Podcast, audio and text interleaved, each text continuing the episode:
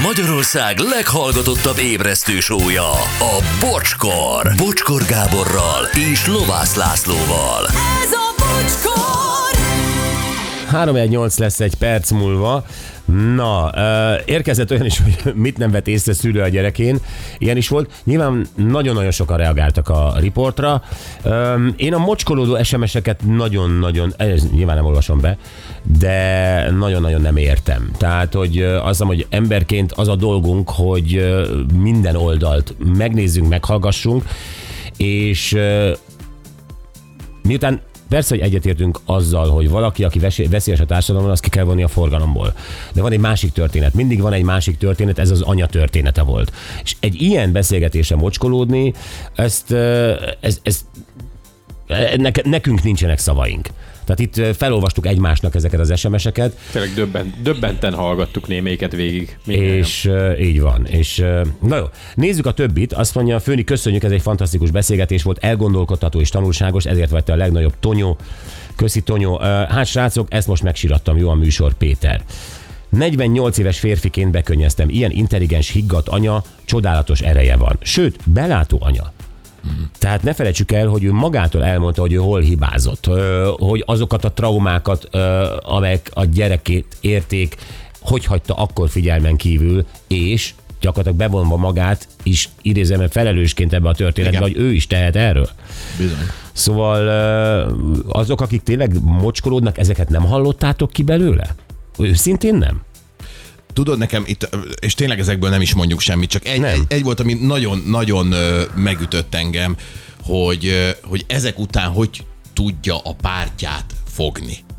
Egy anyáról beszél. Igen, egy anyának azt az a dolga. Az SMS írónak is van anyja. Lehet, hogy ő is szülő.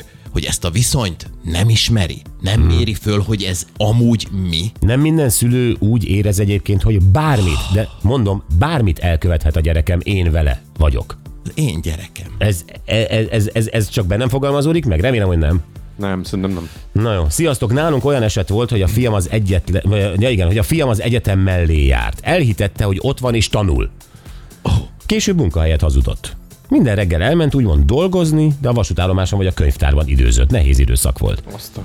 Tehát egyetemet hazudott, majd munkahelyet. Jó, egyetemet én is hazudtam. De hát Tényleg? utána az ember megtalálja. Nekünk is, nem is voltál? De ne, nem azt, hanem hogy bejárok az órákra. Hát ja. mindenki azt hitte. Oké, de hát nem kellett haza kezd helyre táviratoznod, hogy bementem az órára. Hát, Nem, nem, nem, hazamentem én hétvégén, és mondtam, hogy hú, de nehéz hetem volt, egy kicsit pihenek.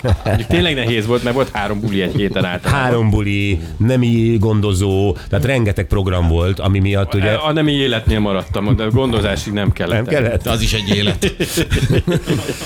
Jó reggelt, mit nem adtam volna egy ilyen anyáért? Az én anyám hat évesen kijelentette, hogy utál, gyűlöl, nem bír rám nézni sem, pedig semmi rosszat nem csináltam. Le a kalappal Henrietta előtt, üdv nektek, Déva kamionos. Sziasztok! Az én lányom tíz évesen úgy jelentkezett ki egy művészeti iskolából, hogy csak két hét múlva tudtam meg, hogy kiiratkozott. És visszaadta a bizonyítványt is. Nem akart tovább néptáncra járni. Az igen. Jó hát. Tíz évesen kijelentkezett a suliból a csaj. Ő, Ez így lehet szülő nélkül tíz ez tök évesen? jó fej. Ha ezt tudtam volna tíz évesen. Néptáncról kijelentkezni, azért az bátor. És én valahol értem. Na, Péter fiam erősen elítélte a bátyját, aki dohányzott. Én nem leszek ilyen hülye. Ezt el is hittem, míg nem a mosható maszkot keresve a táskájában egy komplett cigitöltő készletet, dohányszűrő töltő találtam a maszk helyett. 15 éves volt. Oh.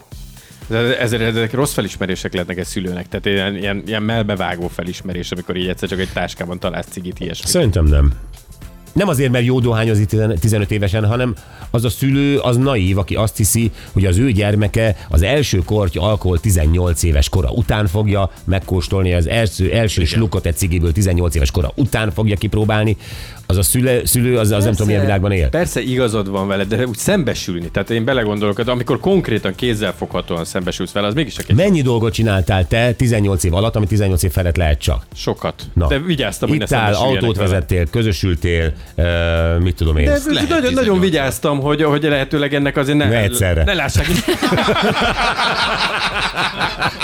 Várj Várjál, hármasba kell raknom. Szüleim ne legyenek ott, igen. Jó, világos. Ja. Rizsvizes hajú tini lányom, akinek a gimi lánymosdójában lőtték ki az orrát. A piercing, hogy én ne vegyem észre, be volt fordítva az orrába. De az anyai sasszem észrevette hamar, Fati. Aha. Ott Hát ez- belőttek egy lyukat az orba.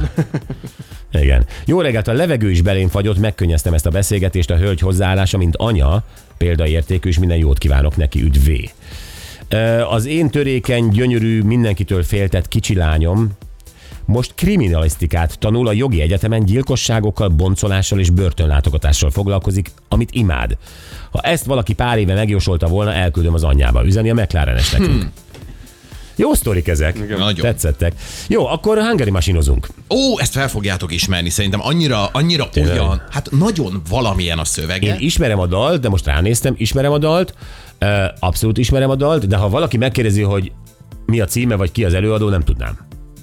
Én meg azt gondolom, hogy annyira nagyon valamilyen a szövege, hogy azt még ha a Google átforgatja, akkor is megismeritek. Te tudnád a dal címét? Persze ismerem a dalt. Felismerném egyben, én is az, az a kamionos lennék, de tudom, és elkezdeném dúdolni a bocsinak. Érted? Csak nem tudnám az előadót meg a dal címet. Én meg a másik kamionos lennék, aki tudná a dalcímet, és telefonálnék most. Hívjatok most 0620 22 22 122.